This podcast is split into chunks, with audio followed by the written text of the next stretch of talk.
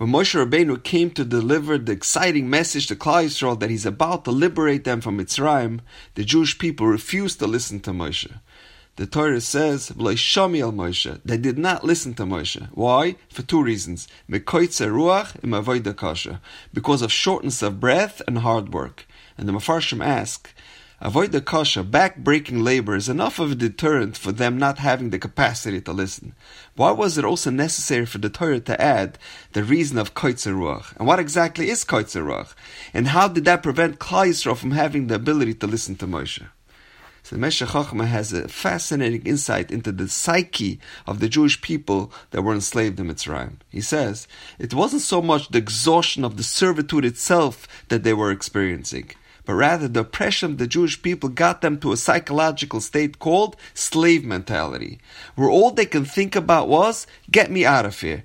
That was the only thing they were focused on. They told Moshe, if you're just going to take us out, then we are ready to listen, but nothing beyond that. But Moshe's message went beyond that. In fact, far beyond that. He was to deliver a message that Klal Yisrael has been selected to be the nation to accept the Torah Har Sinai, and they have been designated as the Am Hanifchar, the chosen nation. But Klal Yisrael would not hear of it. They were in a state of Koitzer Ruach. Koitzer Ruach meaning that they could not perceive that there can be a reality different than the current state that they found themselves in at that moment lowly, downtrodden slaves. They could not fathom that they can be transformed into a great nation, the Am Segula, the model nation.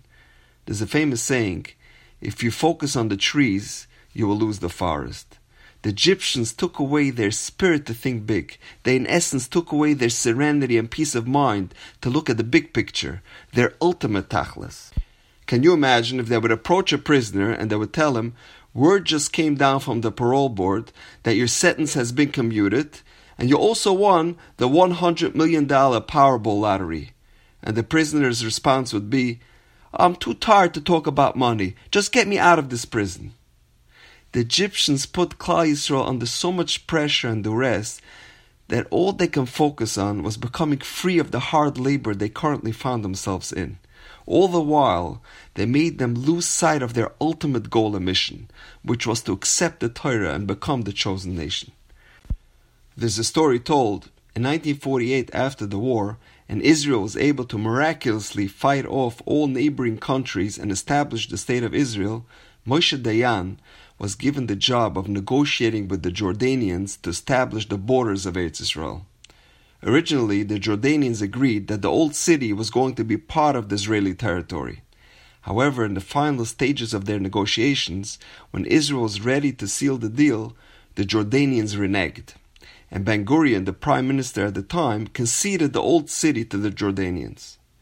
When Moshe Dayan found out, he was furious. He went running to Ben Gurion and he protested and he said, Why are we giving in? He told Ben Gurion, the old city is the reason we went to war in the first place. How can we have a state of Israel without Jerusalem? How can we have a state of Israel without, the Kosel? Ben Gurion told him, Moshe, we are fatigued. Our soldiers are exhausted. We conquered enough territory. We have a nation that's been decimated by the Holocaust. We suffered enough casualties. We have a country to build. Moshe, just let it go. Talk about losing focus of the big picture.